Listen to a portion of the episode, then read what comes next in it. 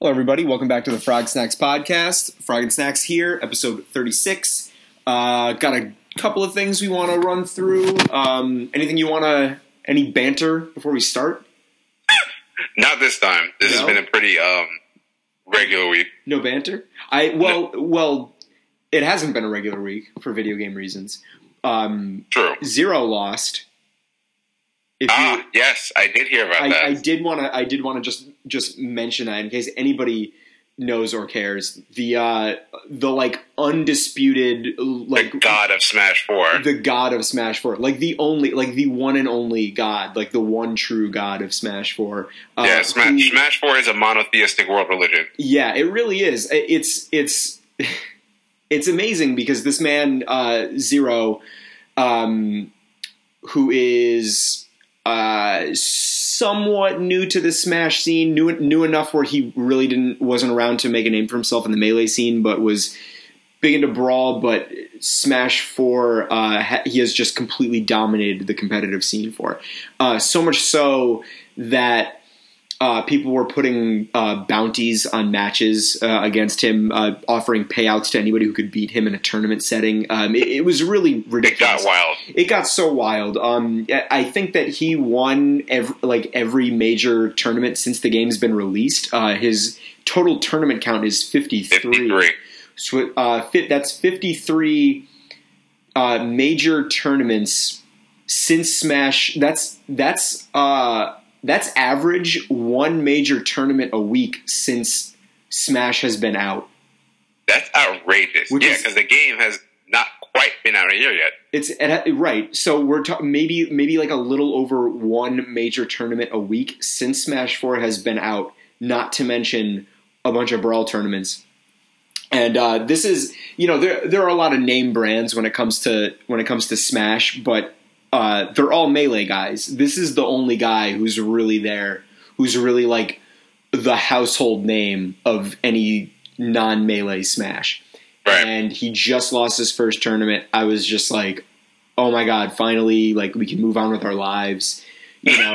Because that was that was a that was a that was a thing that was brought up when we were when we were doing the little interview episode with Prague was he was saying you know um, there are always people sneaking into the top tiers in melee, but this one kid has never lost a Smash Four tournament right. um, that all of that changed. I mean, he he he's been he's been fo- he's been easily the most followed esports personality uh, of the past year. I, I mean, I've never learned any more about a, a single individual. Uh, Right. More than zero. I mean, we learned about his backstory. We learned about how he, you know, fought back from getting bumped into the losers bracket in a in a tournament recently to win it, and how you know he was dealing with some personal things and was just like it, it, it was. He's like a Kennedy. He's like he's like the JFK of Smash. Like he's he's more than just a liaison. Like he's the president. Like he's everywhere. Yeah, it was not that I fought that deeply, but yeah, he, he definitely made a very, very big name for himself out of this. And not to get too into the weeds on this, but um, what that's one of the things that kind of makes, in particular, uh, the fighting game world, but definitely esports in general, what makes it exciting, the idea that you don't have to be, you know, part of the old guard, as it as it would be called, to be that top player in a tournament. I mean, literally. Again, particularly at something like an Evo, where any any random schmuck can come there, and who knows who's been stealthily sniping kids off in the background, nobody knows, and then they come to Evo, Evo and destroy everybody, and it happens all the time. Oh, all the time. And and I mean, I already forgot the name of the guy who beat, you know, who beat Zero. But this is not going to be the last we're going to hear of him, most likely.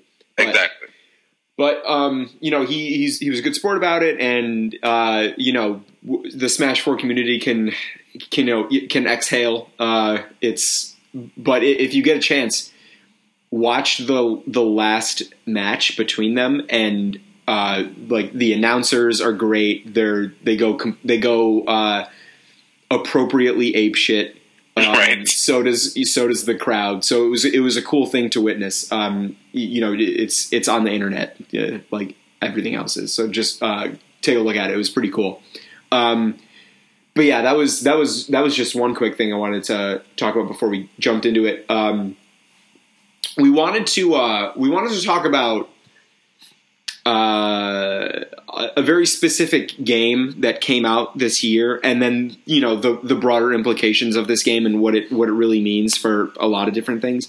Uh, the game in question is uh, called Downwell. Uh, a lot of people um, have may not have heard of it. It's a um, it's just on Steam, but it's also on iOS. Uh, the man who made it is a Japanese man by the name of Ojiro Fumoto, um, who is 23 years old. Oh, I didn't know he was that young. Yep, he's 23, according to this article on Polygon. And uh, it, it's been in beta for a little bit, but it's out now. It's very reminiscent of um, Spelunky, which came out late last year, I believe. Um, it's And if I'm not mistaken, the composer for Spelunky actually did the music for this game. there you go. Um, yeah, this is uh, yeah. On the, in the article, it says this is Ojiro's first major game release, and he's 23. He's only 23. So, yeah. So, so the, the the game is the game is essentially uh, uh, like a, a retro black and white color schemed game in which you are falling down a well, uh, attacking enemies, trying not to hit things as you're moving very fast, and you know very few safe areas, uh, very fast paced. There's a there's a million videos and gifs of it online, and now that it's uh, out of beta and actually out there. I'm sure there's people streaming it on Twitch. Um, but Frog wanted to talk about the game because he's actually played it. I have only read about it and watched it. And you want to talk about? Uh, I mean, I'll, I'll hand it off to you. There were a bunch of things you wanted to mention about it. Yeah. Well, first of all, you left out the the most crucial wrinkle in that description of what the game is, I'm so which sorry. is that yes, Senpai. you are falling down a well, attacking enemies as you go. But what are you attacking with? You are attacking with your gun boots. right. Yes, your gun boots. And it's such a, a, an insane concept. And the only reason that uh, Mr. Fumoto could not compl- uh, can not uh, claim total originality to the concept of having guns on your boots is because Bayonetta and that that shit craziness was technically there first. But nothing of this kind has ever been really put out there. And I have to say, why I wanted to bring this game up and what I really want to talk about today in general is this is like a class A example of the kind of idea that is that only seems to come from Japanese developers. Right. It really does. And when you play it Downwell, it is very fast paced, pretty damn difficult too, I might add. Mhm. Uh, and it has all the hallmarks of classic Japanese games, outside of, as I said, the batshit insanity concept. You know, great music, very, very tight and responsive controls. You're using these gun boots, but it's interesting because you actually kind of feel like you get the same. How do I put this? Of gets the same kind of tactile response that you get when you actually are using a gun in, let's say, any other shooting game, because you can get different kinds of guns for the boots. So you start off with kind of like a, a pistol, essentially, but as you fall, you can reach these little ledges, which will stop the gameplay for a little bit, and then you can go and pick up power ups, which will give you, let's say, machine gun boots, or give you shotgun boots, or things like that. And they all feel very different, very tight, very responsive. Uh, another great thing that it has is just these. one of my favorite things in Japanese gaming is the whole idea of games that look really, really cute and very cuddly and friendly, but they're actually murderous degrees of murderous um, explorations of sadomasochism. Right, and that's that's a very and we've talked about this a lot, but that is a very Japanese hallmark of video games, Very. where uh, it- they'll they'll even go as far as to make the first few levels easy, where you know you're just playing this cute game, and the first few levels are kind of easy, and you're like, well, this is just for children, and then all of a sudden you're totally sucked in and you can't make it past the fourth world, and you're just like so angry, and the game is just smiling on, bubbling at you. And It'll be like a cute rabbit going across the screen. and you're like and you're so frustrated in the fact that the game is like not acknowledging that it's actually evil and it's just like you just want to throw i mean these are the games where the controller gets thrown at the tv Yeah, my favorite has to be Mega Man for that because Mega Man is loaded with these seemingly innocuous things that are just designed to, to kill you as often and as quickly as possible. yep My all time favorite is in, I believe this is in nine. It's either nine or ten, where your fight is nine because you, it's the, the freaking bee boss. So the whole level's a garden. Mhm. So there are two enemies that deserve callouts in this. Uh, the first being the flower pots, which are nice and know happy and dance, uh, except they're missiles yeah that follow you all around the screen, dastardly. And my all-time favorite are the gardening shears, which one half they split them in half, and each half flies in the screen at you, of course, perfectly home to you. Then they come together on your person and split off again. It is the simplest thing in the entire world, but every time it comes up, you're going to be over a pit, or you're about to get hit by the flower pot missile, or some other craziness. So you're going to get nailed, and it's so frustrating. And the game's like, mm-hmm. yeah and like the, the game just the game just continues like business as usual as if you are some gnat to be swatted down and and like you're you're just like i it's it's that part is specific to Mega Man, though. To be fair, the idea that as soon as you die, they they just let the screen linger just Yeah. to remind you that you ain't shit. Right, and it's almost like the game didn't notice you.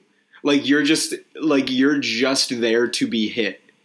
And Also, specifically in nine is my favorite instance of that, where you're the infamous elephant. For those who haven't played Mega Man Nine, there is an, a level in there where you have to where you meet this nice elephant who has a vacuum for a trunk, and he's using this to play with the ball. So he uses his trunk, fling the ball away, and then he uses his vacuum to suck it back toward him. You, as Mega Man, have to time your movement around this ball so you don't get hit. Elephant is just playing with a ball. Mm-hmm. But because the timing is very tricky, you're probably going to die many times just getting past this very simple concept. And as soon as you do, they let the screen linger on the elephant just playing with the ball. Oh, I guess somebody died. it's the greatest. like, did somebody just run through this room? I didn't notice anybody. Yeah, I didn't notice anything. Yeah. Mhm. In Downwell, Yeah, uh, you face just random creatures that would you'd find in a cave. But there's some weird ones. But for the most part, actually, the most dastardly one I've come across is the frog hmm because the frog ha- has the most diesel jump. So when you think you're out of the way, it's going to land on you, and you only have four hit points. You can only get hit four times before you die, and once you die, that's it. Period. You could have gone sixty levels. You're going back to level one. That's it. Yep. So, needless to say, any of these enemies that do these annoying little things is uh, extremely frustrating. But another classic hallmark, I think, of any well designed game, but particularly of Japanese ones, is that even as all this nonsense goes on and you know you're getting nailed by all these different things and you die all the time i haven't i've yet in like I, I didn't play for too too long yet because it just came out but um over let's say an hour or so play i, I only made it to three level three but i didn't want to stop playing i just Yeah. said keep going keep going keep going keep going uh, the one thing it does kind of throw you a bone is that uh, a as you finish levels, every time you finish the levels, they offer you one of three upgrades, which are randomly selected for the most part. Some are, are pretty useless, but some will do legitimate things like, um, for example, turning the bullet casings that'll fly out as you shoot into items that'll damage enemies, which is very useful. Uh, it'll throw you that bone also as you finish every time you die, it awards you a certain amount of XP, which is used for a lot of cosmetic unlocks and such like that. You can change the whole palette of the game. So by default, all the footage you'll see is the default palette where everything is black and red, but you can change that to uh, black and white, excuse me, and red. Uh, but you can change that to blue palette or things like that. There's a Game Boy one as, as well, for that matter. Really cool stuff. So I'm playing, I'm playing this game Downwell and enjoying it, and it just really leads me to start thinking again about how important I think the Japanese voice is in gaming. Because, like we just laid out, this is the viewpoint that they bring to the table is completely unique uh, to that style. But nobody in the West comes up with things like this. Right. Which is not to say that we don't have an, uh, our own number of nutty concepts that come out of the West, but nobody, anytime I see like a really, really crazy, unique concept, good chance it came from Japan. Right. Very good chance it came from Japan. And what and when you say when you say the Japanese voice, do you mean do you mean they're just The like game design voice. right? But I mean, when you're when you say voice, do you mean their uh, their just general creativity when it comes to you know uh, you know computing concepts, or their uh, they're just like more open attitude towards gaming and like w- what they think could, is acceptable to include in in games and video gaming. I think those two are very tightly related because when you have a mindset of why don't we try this, then you know, and and then you have the ability to execute, which is crucial. You know, you you have a a, a double threat, which is what leads to games like Downwell. You know, Right. uh, which is, and that's partly why I'm really excited about the idea that there's still a burgeoning Japanese indie game development scene. It's very tough because the cultural standard over there is, you know, if you're not in a company, is not as quite as entrepreneurial as the West is. You know, there's a lot of getting a good company, da da da da da da. yeah, you get it. You get a job in a company making video games, and you follow these companies' rules until you're hundred years old, and then maybe they'll listen to you. basically. Yeah, So, though that started to change because, you know, economic conditions are such and the game industry itself has changed in such a way that it is kind of prodding, you know, the, the, the folks who are brave enough to kind of buck those uh, influences and external pressures to be like, all right, well, I am going to do this and I'm going to make a go of it on my own and see how it goes. And all the more justified now that you see all these top creators who now have struck out on their own and are pretty much all doing very well. Mhm. So I'm expecting to see a lot more stuff like this, and that excites me to no end. Because yeah, yeah, because I mean, uh, with the with the new freedom in the indie market in Japan, and then also like just his like historically the creativity that comes out in the game market, there's go, there are going there are more games like Downwell on the horizon.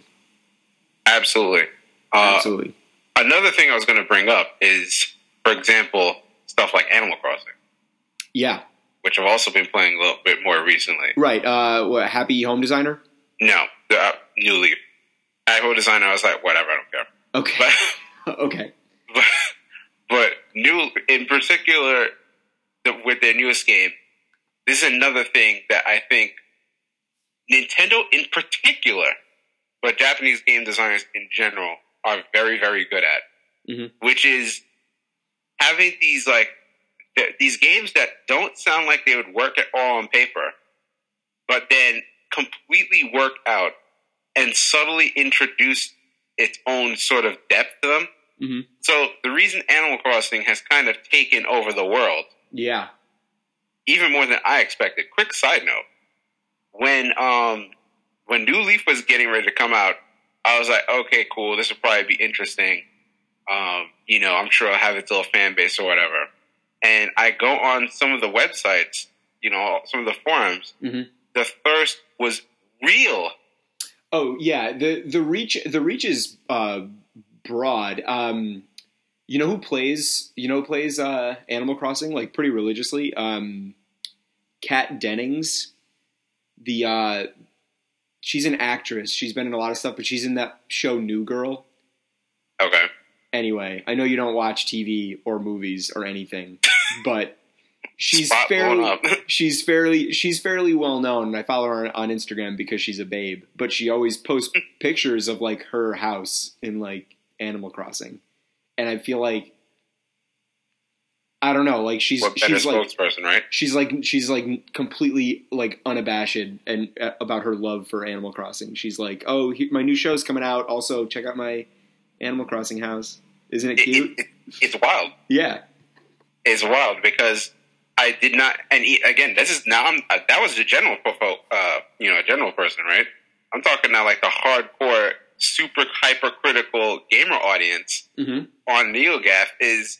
I'm just going after thread of thread of basically. You know when the hype is real when it just devolves to screaming noises written out. And that's basically what you just saw. It's just like, ah, oh my god, I can't wait. It, it was crazy. yeah. Justifiably so, because New Leaf is a very awesome game. But Mhm. in general, uh, I think what makes it so great is that on paper you hear, oh, Animal Crossing, what do you do in that game? Oh, well, you go fishing and you can go talk to these random animals and they'll make you run errands Yeah. and you can like dig up fossils and, and shit like that. And you're like, what? Like, who on earth would ever make, much less play that? Yeah. And then you play it, and for one thing, it's extremely relaxing because outside the fact that you know you have the uh, outside of the fact you have the mafioso Tom Nook, like, give me my money. yeah. Outside of him, you do everything at your own pace, uh, and is the great relaxing soundtrack playing the entire time, which changes every hour.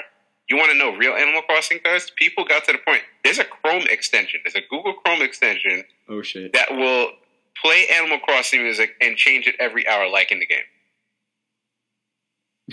so you you were just like actually living in Animal Crossing. Well, Exactly.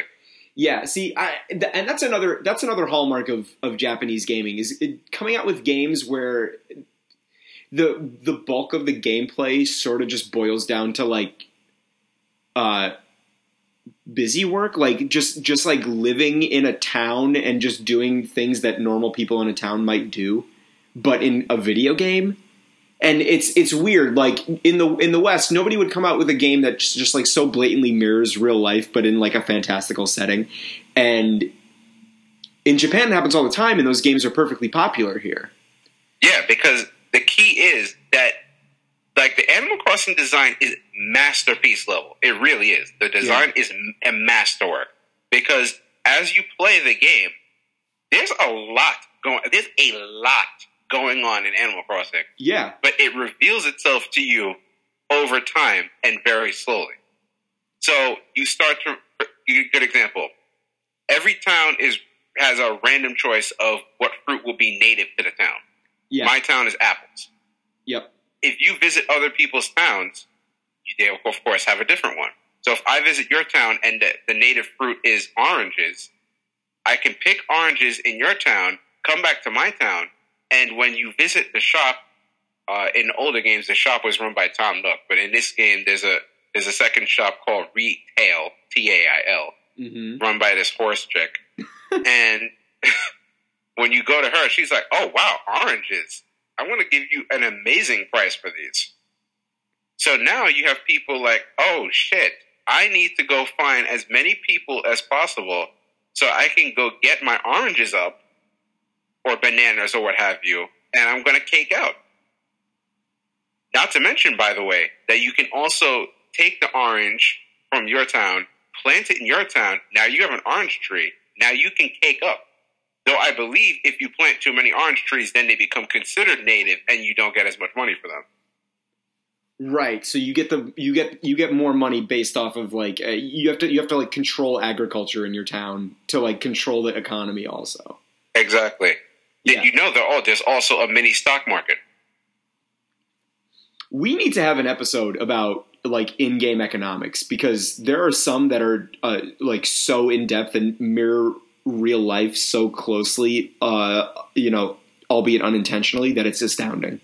Yeah, for example, like Eve Online, but that's a whole other can of worms. Yeah, that's why. That's why we. Sh- I think we should relegate it to another episode. But yeah, that's that's that's a, that's amazing. And like, yeah, Animal Crossing does it too. Animal Crossing is is in that same. This one is a much, but it's so elegant because what you can do is every Sunday you can go and buy turnips, Mhm. And the price of that the turnips are worth when you sell them back changes every day. I forgot based on what factor, but they change every day. Yep. So it's just like playing the stock market. Mhm. You take the turnips at whatever price, and you hope to sell at a profit. The catch being that the turnips will spoil by the end of the week, so you have to get rid of them. Yeah. Yeah. There's um, man. There's yeah. That's that's something Crazy, I'm trying. right? Yeah, that is crazy. And I'm trying to I'm trying to think, man. There was a game. There was a game that was similar to that, and I'm never going to remember the name of. But I played it, and it was just like the same thing. Like you needed to, um, like you needed to go just do things, and I was like, why am I so in love with this game? like nothing's happening in this game. I'm just do. I'm just living Rune Factory. It was Rune Factory Four. I had a I- feeling we were going to talk about Rune Factory. I fucking love Rune Factory, and literally nothing happens in that. Game. Like you, you just get thrown in this town. There's like a dragon, I think, Mhm. and and he's like, uh, and he's like, oh, farm. uh, go farm, yeah, farm, farm for me. And I'm like, oh, oh, okay, and I, I, I probably did like. I probably poured 30 hours into the game before I realized that nothing else was about to happen. But those 30 hours flew by. Flew. Blue. I was on the I was on this I was I remember like the day after I stopped playing the game. Like told myself like okay I, I need to do I need to do something that's going to like amount to something right. Uh, I need to I need to do something with my life. This is atrocious. I'm on this I'm on the subway and this like 40 year old man is playing Rune Factory 4 on his 3DS like right next to me. And I'm watching him play Rune Factory 4 and this dude is just farming, this dude is just uh, fishing and I'm like and I'm like dude uh, do you have a family? Like, do something else, please. You're, you're just you're just gonna want to go back tomorrow and see if your you know plants are there. See if you it's time to harvest yet. But it, they're they're so enveloping and They are. that's eh, how how because it, it's it really is a uniquely Japanese concept, and there are no games like that that come out. Like the only thing I I don't even know if I want to call like no I I can't even call I can't even call a game. I'm trying to trying to think of like games where like where like there's there's like a living breathing economy in the game Right. uh, that you just sort of that, that's like time based off of off of real time, not game time. And I can't think of any Western games that have this. Neither can I. And and certain. I mean, we have farming things in the West, but even those are more sim style, Right, right. where it's supposed to be like, here's how the modern agriculture industry works. This is like a stripped down, but at the same time, very, as you said, enveloping and deep take on. It's like a, a very naturalistic approach to having things like agriculture in your game Yeah, and fishing. Like in, in Animal Crossing, fishing is like one of the most popular things to do because there's a crap load of fish that you can get, which by the way is also seasonal too. yeah, So you have to play the game in every season if you want to collect all the fish that are in the game. right. And that's that's a common theme also. Uh, even um, I, I can't remember which which one it was. It must have been it must have been uh, either the second or third generation of the Pokemon games where I mean it's you can't really compare uh, you know Pokemon and Animal Crossing, but they they they incorporated a real time clock into the game where there would be you know a nighttime and a daytime. And you could you know and then they they even went so far in like uh, gen 5 i think where uh, that that deer pokemon had four uh, like seasons like and it would look different depending on what season you were Oh wow, that's that I didn't even know about that. yeah yeah yeah and it's like um I gotta uh, now I gotta look it up because I don't know the name and it's gonna bug me. But uh, they they corresponded seasons to about a m- month of real time. So uh, you know when the game came out, it was like September, and then for all of September it was the fall, and then for all of October it was the winter, and there were different weather patterns, and there were different, uh, and then for this, you know, I think it was like Deerling, yeah, Deerling, yeah. So Deerling is the Pokemon. It's Generation Five. It evolves into Sawsbuck at level 34. It's normal and grass type. Uh, changes its appearance depending on the current season. Um, it does not occur after capture, so you don't. It doesn't just look different once you have it. Like you have to catch the spring, summer, fall, and winter versions of it, and then it stays in that form forever once you have it. That's awesome. Yeah, and it's obviously adorable.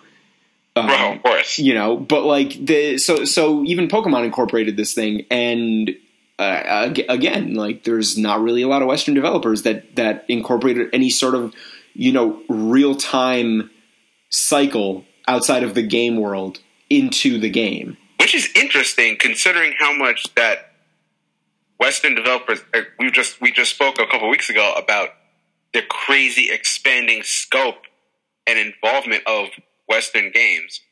So it's kind of interesting that nobody has really done a convincing real time um, a real time game system, you know, in, in any of these gigantic AAA games yet. Because I, I you would think that's a kind of a natural extension. right Something like Fallout, it would kill. yeah and even even with like uh even with like a lot of a lot of like free to play mobile games they have this in, incorporation where you can like pay for the real time to go faster in the game you know to to make things happen faster right Right. um, and they did they did that a little bit in Metal Gear Solid Five. Uh, with with the with that system becoming more commonplace, you would think that it could be incorporated into AAA titles more so, especially with like the online versions, maybe, uh, or like the online uh, game modes of these games. Right. Uh, so you know, may maybe maybe this could be a thing, but for now, it's it's almost invisible in Western games. I, I yeah, can't it- I can't think it's of very a, strange to me. I cannot think of a um okay did- uh, World of Warcraft is the Well, only that's an MMO. You would kind of expect an MMO to have that kind of thing. is the only is the only game I can think of like off the top of my head that corresponds in game stuff to an out of game real time clock. And even then, it's just like it's constantly being patched. It's constantly being updated. Like they they did server maintenance every Tuesday in that game, at least back when I played it. And you know when it was like uh, mid October, like they you know you, they would do the Tuesday maintenance and you would log in after they were done and there would be pumpkins everywhere and stuff and it's just like okay but somebody put that in manually this Right. wasn't this wasn't written into the game at least as far as i knew Right. Which is that's a nice thing. That's kind of an online community type thing, which Yeah. is different. Um, but still very welcome. I always like that kind of thing. mm-hmm. Uh, but yeah, as far as like talking about primarily these single player games, like I brought up Fallout earlier, uh, we really haven't seen that kind of real time element been put as like a foundational part of the gameplay. I guess I guess the fear is that you know there'll be too many people who only see it at night or whatever. But who cares? Do it. It'll be really cool. Uh, another thing I was going to bring up is some of these very Japanese centric genres. Uh, my favorite of which being the shmup. the For those who are not aware of that, myself Uh, included what are you talking about oh shmup, uh, which is short, which is kind of a, a little bit of a shortening of a shoot 'em up. oh which comes in many different forms from the side scrolling games like Metal Slug uh, to all the various, my favorite, all the various top down shmups. Now, I think most people probably have played at least one at some point, but these games are notoriously difficult. And, but at the same time, again, they're just so well done that you have to keep, even though you get completely destroyed immediately, you have to keep playing. So for those people that may never have seen a top-down shmup, what will often happen is that usually you'll be, as I said, you'll be looking from the top down. So you'll be looking at a ship from its top, and you get to move it all around the screen. And you're going to have to kill everything in your path by you using all sorts of different bullet styles and whatever. The catch will be that the enemies in these top-down scrolling shmups are usually extremely powerful and have no uh, no problem filling the entire screen with bullets. Hence the term bullet hell. Mm-hmm. Yeah, I've a bullet hell shooter. It literally, you will see the some giant boss will pop up on screen, like laugh at you, and literally fill the screen with bullets. Which yeah, yeah uh, some some of these games look more like an art project than like an actual playable thing. Yeah, there was a good there was a good one. I think it was a PS3 and Vita called uh, Luftrausers. Luftrausers That- was good. That's sort of like it, but that's not quite a bullet hell. Like bullet hell are a thing. I'm trying to think of a really good one, and I forgot. The developer Cave. Pretty much anything that Cave makes is a crazy bullet hell experience that is designed to kill you and have you throw. Well, most of them are arcade, but if you get the console port, your controllers will be thrown. Lives will be ended, possibly your own yeah, because and the really hardcore ones go as far as to show you your hitbox because there are going to be so many bullets on screen that it wouldn't be fair not to show you what exactly your hitbox is. Yeah, and your hitbox will be like a dot on the ship so anywhere else you can get hit but if you get hit in that dot that's it. It it's batshit crazy. Only Japan.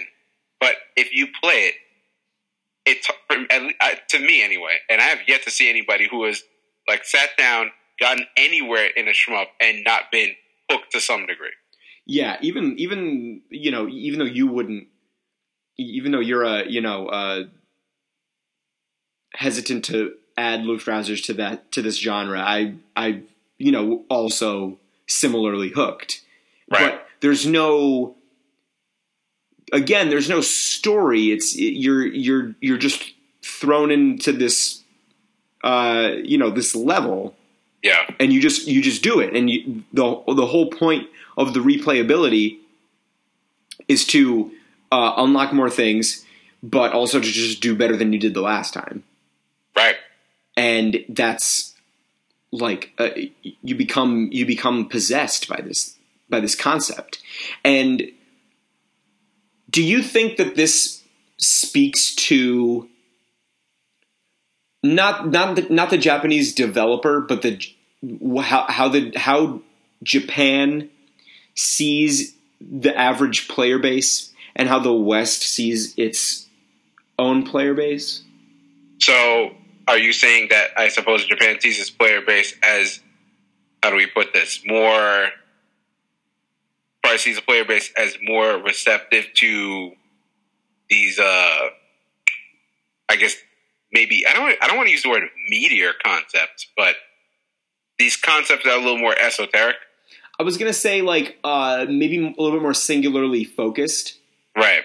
um, you know, like you, you can you can give a task, and although it may seem mundane, uh, there there is a way to perfect it. There is a way to do it the best.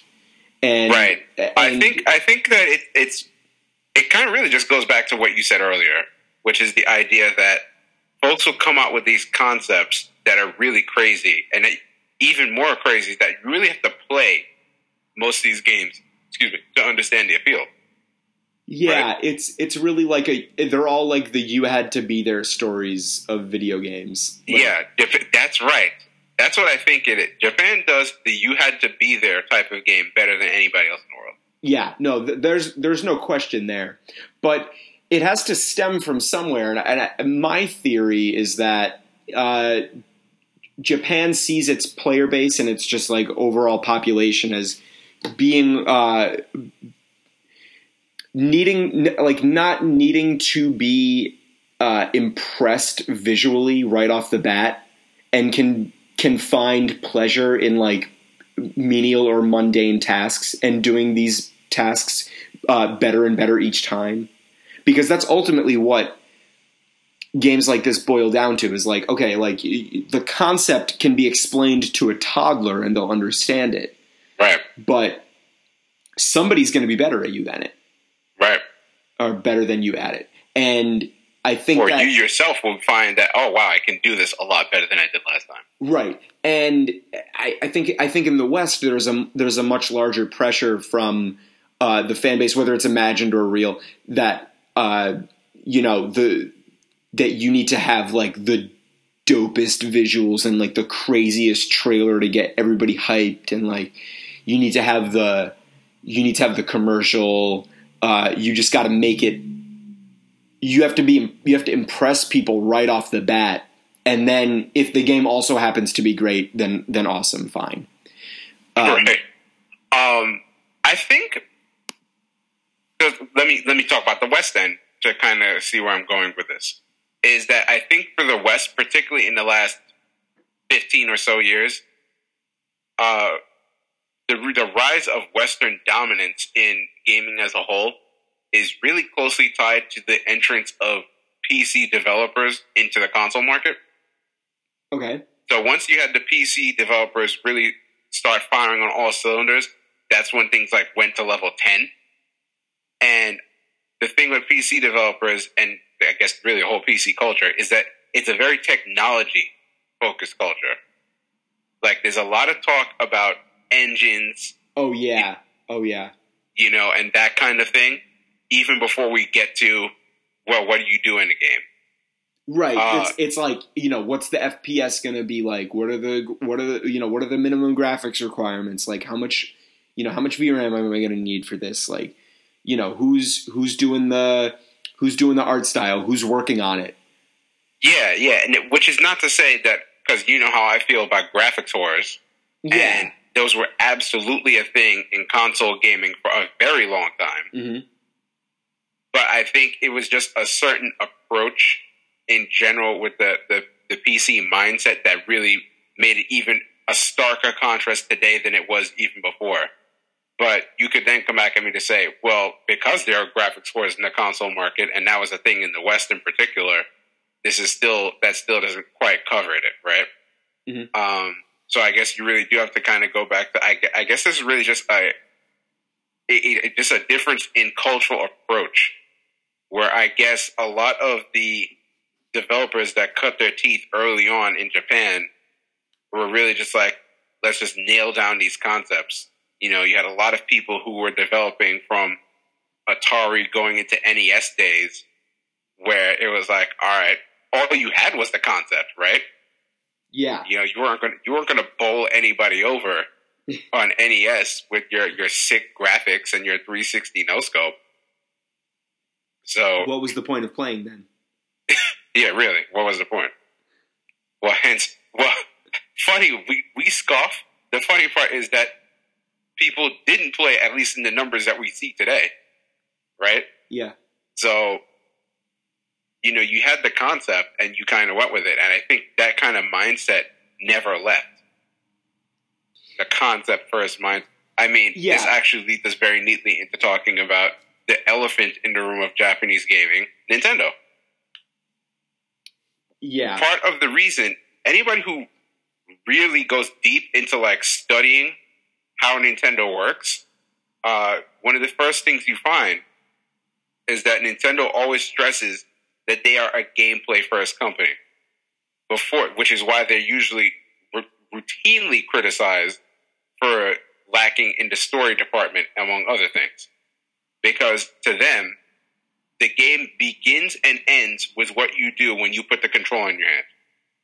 And honestly, the older I get, the more I agree. Because at the end of the day, no amount of awesome engine work and crazy lighting schemes and and all that other superfluous stuff is going to save a game that has a crappy concept. You know? Yeah, that's true.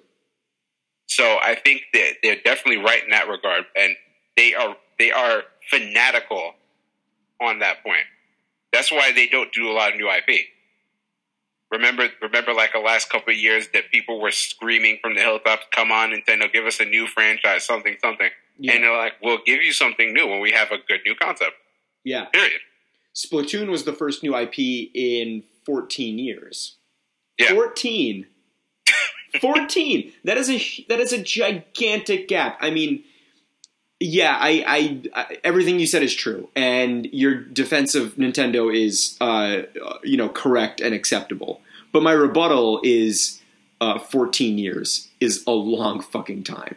It really is. Now you're you're right. It is. It's a long time, and it's like, come on.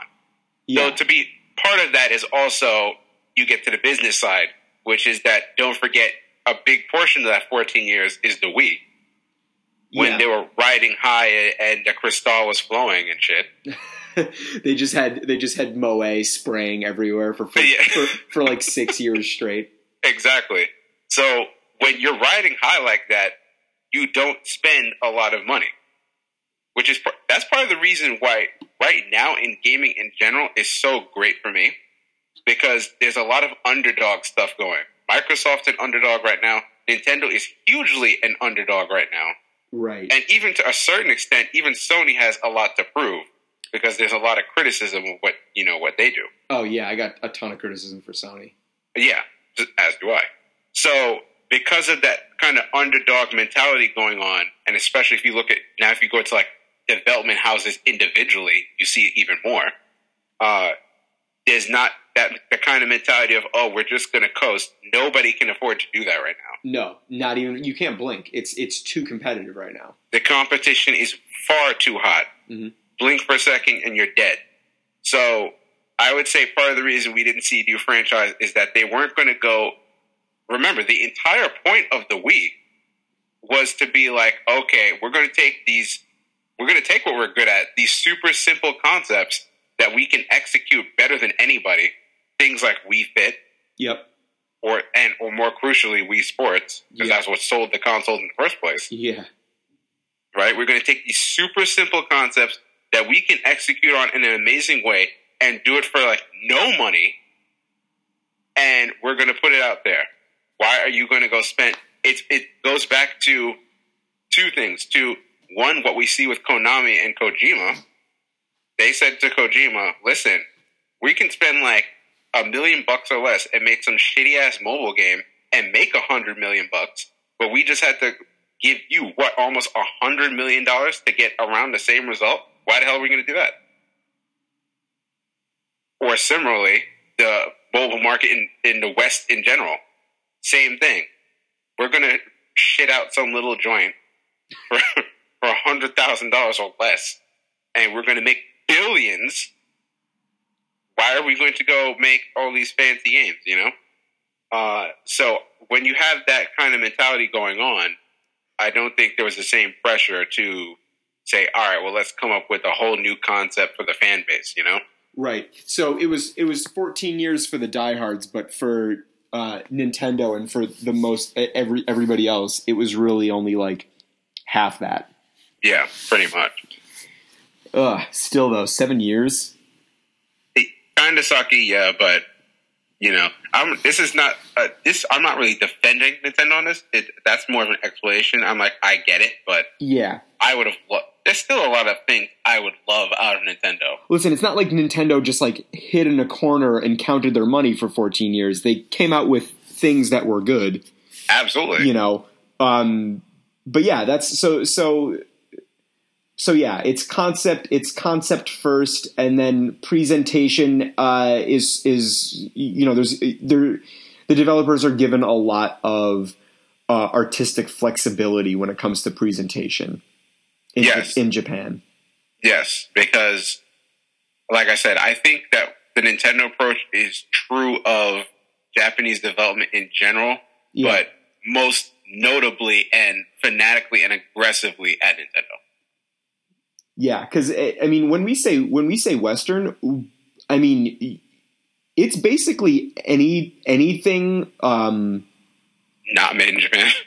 well, I was gonna I was gonna lump I was gonna lump uh, Korea in there too, but you know the few, the few games that are developed in Korea probably have like the same thing. Wait, am I even thinking of? Are there even any? I, don't, I, I might not know what I'm talking about.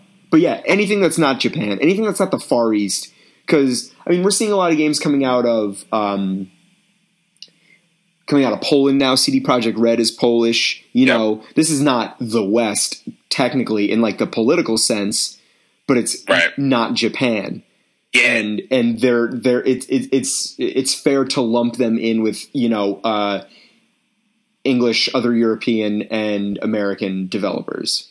yeah. As far as game is concerned, the West is the U.S. and Europe.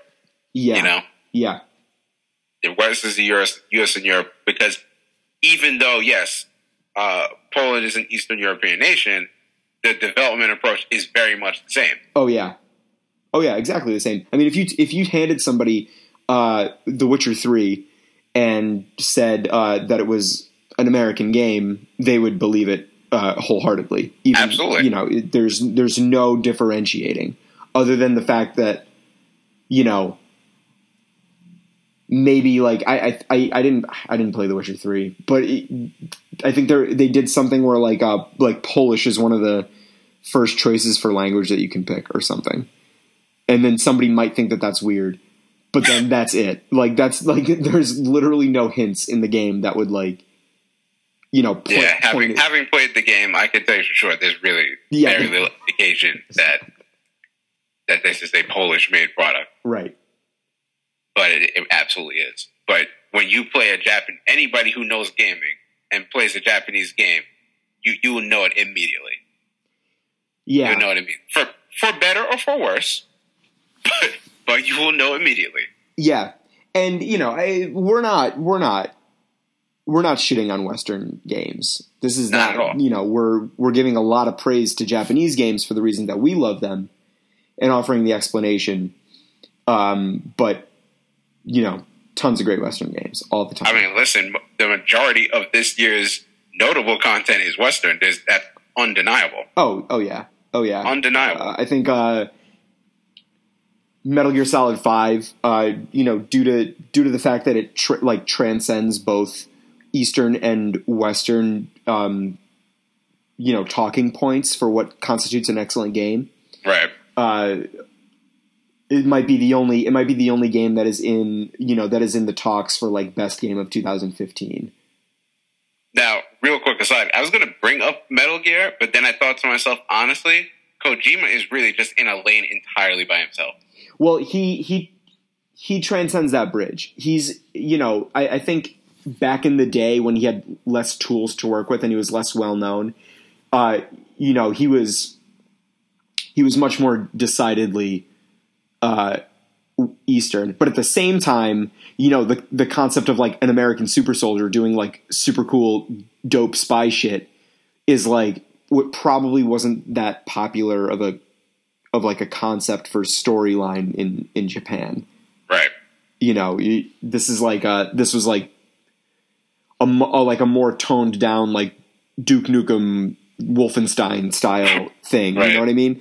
Uh, back in the back in the day, but you know the the content was there and it and it offered it offered the player the opportunity to and it still does to this day offers the player the opportunity to um, do it again and do it better and do it over and over and over again until you've felt like you've mastered it.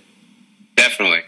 And it's the other thing that separates him is that, uh, and this is something that's unique for a person of any nation, which is that uh, Kojima is decidedly global in his outlook. Yes. He, when he is putting together any of his work, he is drawing from influences both Western and Eastern. Mhm.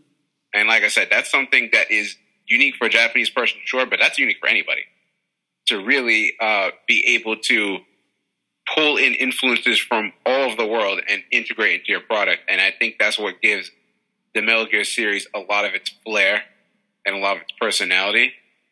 Even though if you think about MGS5, it is classically Japanese in that uh, it is also a very, very concept first game, like way more so than even any of the other Metal Gear Solid titles hmm because this game, remember, they stripped out a lot of the storyline and and relegated it to the optional cassette tapes.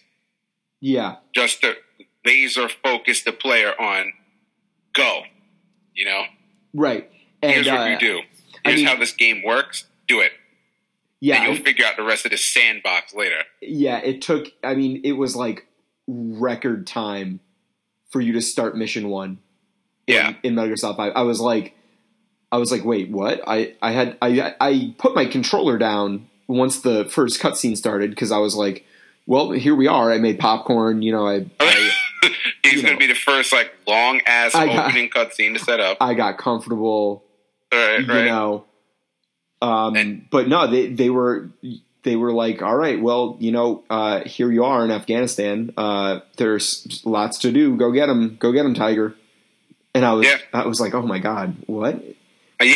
Um, speaking of the cassettes, the cassettes in uh in uh in, in Metal Gear, have you been listening to the uh the hamburgers one? I, I've been saving that one.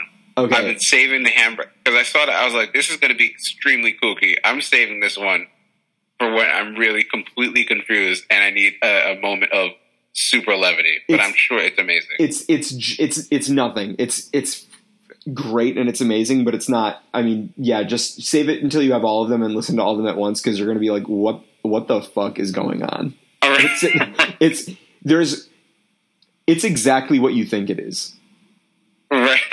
except it's except it's so funny like it's it's just it's just code talker talking about how he loves hamburgers and how he doesn't think that miller makes a good hamburger but it's like way too long and it goes on for way too long and it's just awkward and weird and hysterical and it's the best you have to love Metal Gear. yeah it's it yeah it's great um Now we're running out of time, yeah so definitely we the, before we go, I definitely wanted to bring up kind of parlaying all this talk about Japanese stuff into one of the big fish articles of this week, which was the Wall Street Journal dropping a bomb on everybody, saying that uh, they had details on the NX. Now, of course, it nobody knows for sure if it's true, but based on what we the rumblings we've heard and the analysis from people like me and and everybody else out in internet land, uh, there's probably a good bit of credence to this. And for those people that may not have heard, essentially, uh, Wall Street Journal is saying that they spoke to people close to the, the NX project and to third party developers who have gotten a hold of development kits that Nintendo's apparently recently sent out for it, and that the NX is actually going to be a a console device with at least they said at least one mobile unit. yep Now they use the word mobile unit, so we don't know what form that's going to take, but it would heavily suggest that the earlier rumors of this being a handheld slash console package of some kind, whether the device is one or two actual devices, however it's going to work out, uh, the fact that it they're merging the platforms seems to be increasingly likely. The other thing that's got people uh, buzzing is that uh, the talk is that because Nintendo got shellacked, love that word, hmm because they got shellacked for underpowering the Wii U, that uh, their quote unquote industry leading chips inside this device. So you have people that point out that they said the same thing with the Wii when the Wii U was coming up to being the launching time, which is true. Um, so we really will have to see next year what's going to happen, but uh, it does increasingly seem to be the case of a few things. One, that the Wii U is going to be sunset. I mean, I think that was fairly obvious either way hmm because the system underperformed. It's on a bit of an upswing, the system is clearly underperformed. It was a colossal failure. Uh, so they're definitely going to want to put out the pasture sooner rather than later.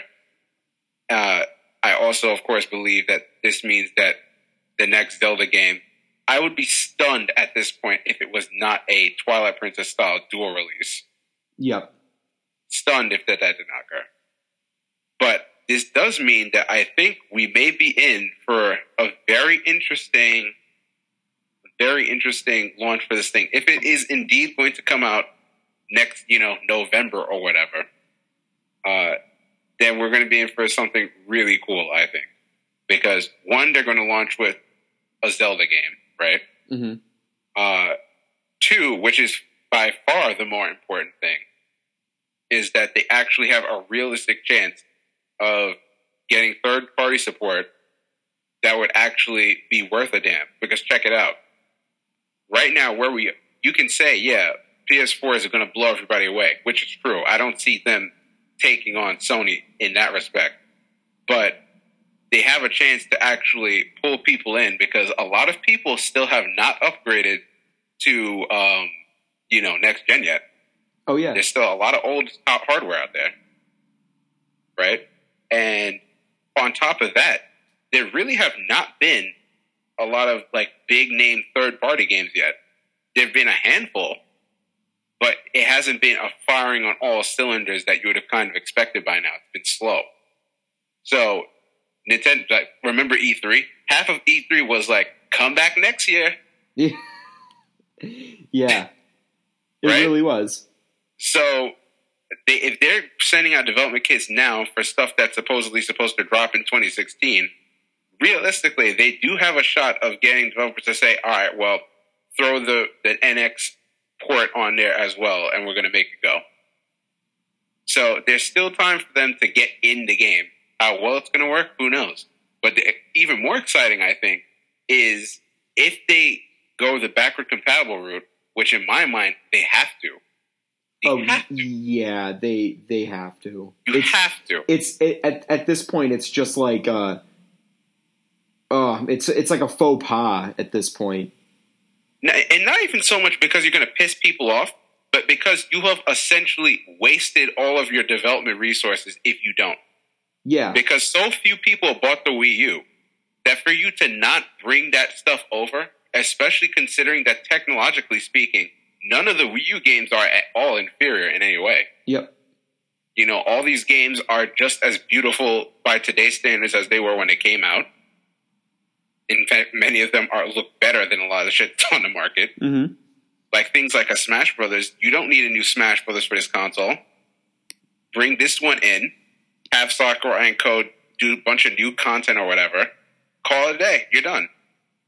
And then you can call that you can call that a launch title. Yeah. You know, you can bring. Um, nobody's played again. Talking relative numbers, nobody has played this new Smash game. Nobody has played this new Mario Kart game. Nobody's played like Mario 3D. World. Definitely nobody played Mario 3D World. Right? Yeah. All these games have chances for second life on this new machine, and that's a big selling point. Assuming that you can get, assuming you can convince people that this thing is actually going to be supported by third parties, Mhm. the presence of all those dope Wii U games that people miss is a very big selling point. Yeah, absolutely. Absolutely. And the the way that the way that these uh the way that these details are, you know, just sort of like trickling out is just like I mean, it just becomes more and more likely that this thing is like far like much further in the development process than we think. I think it has to be because Yeah. again, it's really not. This is not some. This tea leaves a frog, but this is not really that crazy to imagine. Yeah. Because if anybody who kind of knows how the game market is at this point, it's pretty easy to kind of see well where the track is going. I mean, Nintendo dropped the console, the shit failed, so obviously they're going to have to move to replace it quickly. Uh, the time is ripe for doing so. We got the little bits and pieces that they're going to merge their handheld and their uh, console platform. By the way, I'm super excited for that Mhm. because think about this. Even as it is, Nintendo is one of the most prolific developers out there. They put out a shitload of games for both platforms every year, Yeah. like when you combine the two. Yeah. Now, when you have one platform now that covers both, think of the development might that they now have. It's going to be insane. Yeah, the, the the library is the library is nuts. I I mean, I have a, I have so many games for the 3DS. Oh my god. And yeah, it's it's it it really is an impressive library. And you know, holiday 2016 sounds like it's too new, uh, like too close for a, a new system to just appear. hmm but uh, I don't. I don't really. I, I don't think that they have a choice. I think that's the goal that they need to set for themselves. They have to. But that said, I don't think it's too late because, like I said, a lot of third. Sony has. This is one of the criticisms of Sony is that they've left a lot of opening. Microsoft is firing on all cylinders, trying to make a comeback, Mhm. which is having you know what mixed results. We'll see better how that's going to pan out over the next like five or six months. Mhm. But they're trying to come back, seeing that there's not a, a whole lot in terms of exclusive or new or interesting content in, in Sony land, which is a great opening for both Microsoft and Nintendo. Because really, all the biggest at this point, all Nintendo has to do is make a machine that is powerful enough to run games made by people that are not Nintendo, and that's it. They're off to the races because everybody wants Nintendo shit because it's bomb. hmm And if they get the third party stuff that they want also, that's it. The only problem other than that is the fact that a lot of there are a lot of people who have made their next gen purchase already, but there are just as many, and I argue definitely more, that have not. So Or people who have made it to the next gen and and are still trying to get more of the next gen stuff. right. which is my case. I have I have the I have the Wii U and I have the Xbox One. And I'm I'm just waiting for like the proper PS4 bundle to get. I'm waiting for you know uh, it to be bundled with a game that I like, and also want more one terabyte versions to be released. Right. I would bet on Nintendo probably saying go get your own hard drive, which would probably be even more necessary if they're going to be if they're going to be bundling those two pieces of hardware. Mhm. I would bet on them saying, "Yeah, go get your own hard drive. We're not putting that in our cost structure." But um, yeah, I think there's definitely time for them to make a. I don't see them overtaking Sony by any stretch of the imagination, but there's definitely time for them to get in there and and make some noise. oh yeah, They definitely can make some noise in, in this in this game now. Mhm. If uh, if and like I said, it's because of how things have changed. It's not like the PS2 days where people were like, "Well, we're going to only be on Sony, so boo." No, it's so competitive now. You want to put your game out on as many devices as possible. Yep. So if Nintendo says, "Here's a device that can run it," it's going. People are going to put it on there just because. yep. So it, it's going to be really interesting. I'm really excited to see what comes of this whole project. Um, but it next year's going to be plenty crazy. I think. it uh I mean it, it, it most certainly is. There's already a growing list of things to look forward to in 2016 for, you know, in the video game world. But yep, that's uh I don't know, it, unless there's anything else you want to add, we're we're pretty much at time now. Uh there's there's a lot to look out for. There's a there's a burgeoning Japanese indie market and if you're into the types of games that we just laid out, there's a lot to look forward to. Check out Downwell, um, and look for uh, similar games of other uh, incomprehensibly young Japanese developers working by themselves and coming out with uh, amazing things. Also, keep your eyes peeled for Cave. Remember, I mentioned Cave earlier. Yep. They actually are looking to bring a lot of their back catalog to Steam. So, PC gamers, keep your eyes peeled. That, that stuff's really good. Yes, it is. Oh, uh, report on Disgaea 5, by the way. Apparently, it's very good. Oh, well, Disgaea's always really good. Yeah. It's the same game every time. Just it is. It's just that they keep adding. They take a game that ha- already has an outrageous number of systems and add more every time. So it just becomes every to play. I feel bad for anybody who is just playing this guy now for the first time because it is going to be completely and utterly overwhelming. Well, I got a report from a uh, from a longtime player that this is uh, this is probably the best one. So I totally believe it. It looks really cool. it certainly does. Well, we'll uh, we'll see you guys next week. Later. Thanks for sticking around. Peace.